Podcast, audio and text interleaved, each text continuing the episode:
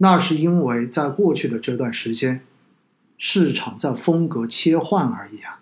我要告诉大家一些数据哈，今天我面前摆了我的电脑，然后我把万德打开，中间呢在开播之前我特意找了一些数据，我觉得我有必要跟大家去揭露一些真相的东西哈。首先告诉大家一点，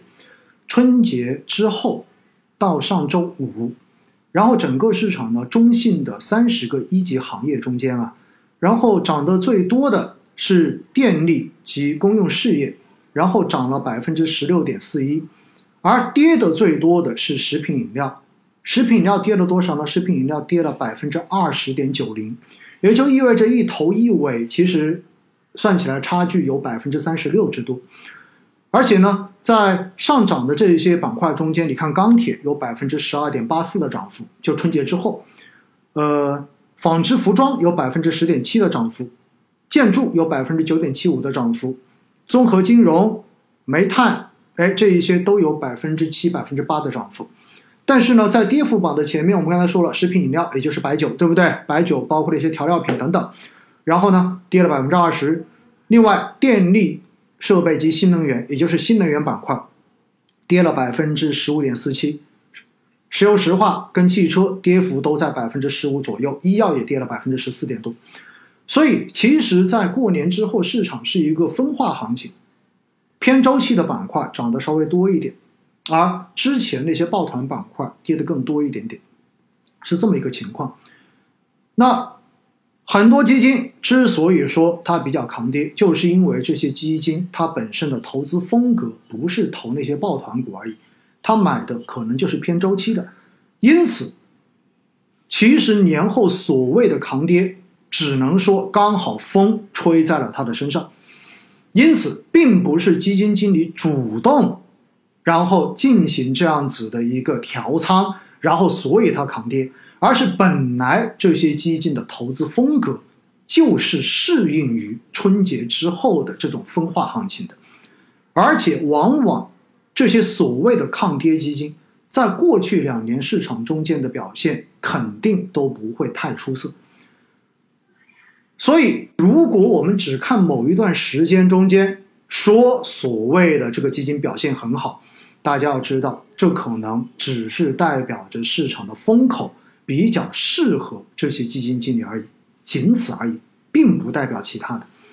那是不是这样子呢？我告诉大家，如果上周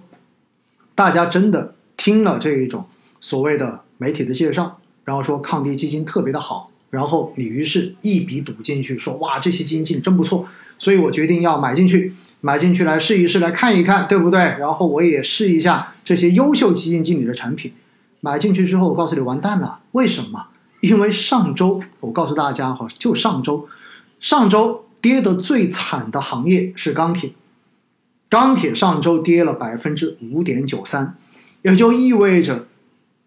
今年或者说年后以来，本来涨得最快的这一个周期性行业的钢铁，在上周出现了大跌，而跌幅排在第二位的是石油石化，石油石化上周跌了百分之五点四三。其实石油石化今年以来的涨幅也是排在前面的，这也是强周期。排在第三位的是什么？是有色金属，上周跌了百分之四点六一。而有色大家知道，今年元旦以来，其实到过年之后的这段时间表现都还不错。也是属于很明显的周期板块，然后排在第四位的是煤炭，下跌了百分之一点六四，基础化工下跌百分之二点三七。因此，大家发现没有？如果如果大家真的按照所谓的抗跌基金去买的话，在过去的这一周，你又发现你又被坑了，你又被。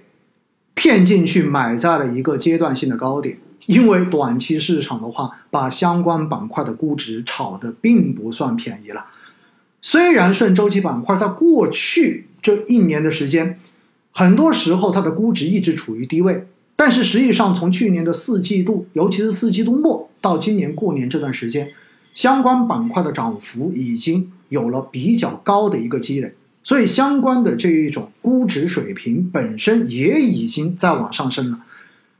而资金短期之内用不到一个季度的时间，已经赚到了百分之二十左右的收益之后，那遇上市场调整，遇上整个市场的情绪慢慢的开始变得更加的差的时候，当然获利盘总会有考虑退出的这种想法。因此，在这种时候，你会发现涨短期涨得快的板块，同样的都会出现比较快的这种调整。所以，我要告诉大家，这就是真相。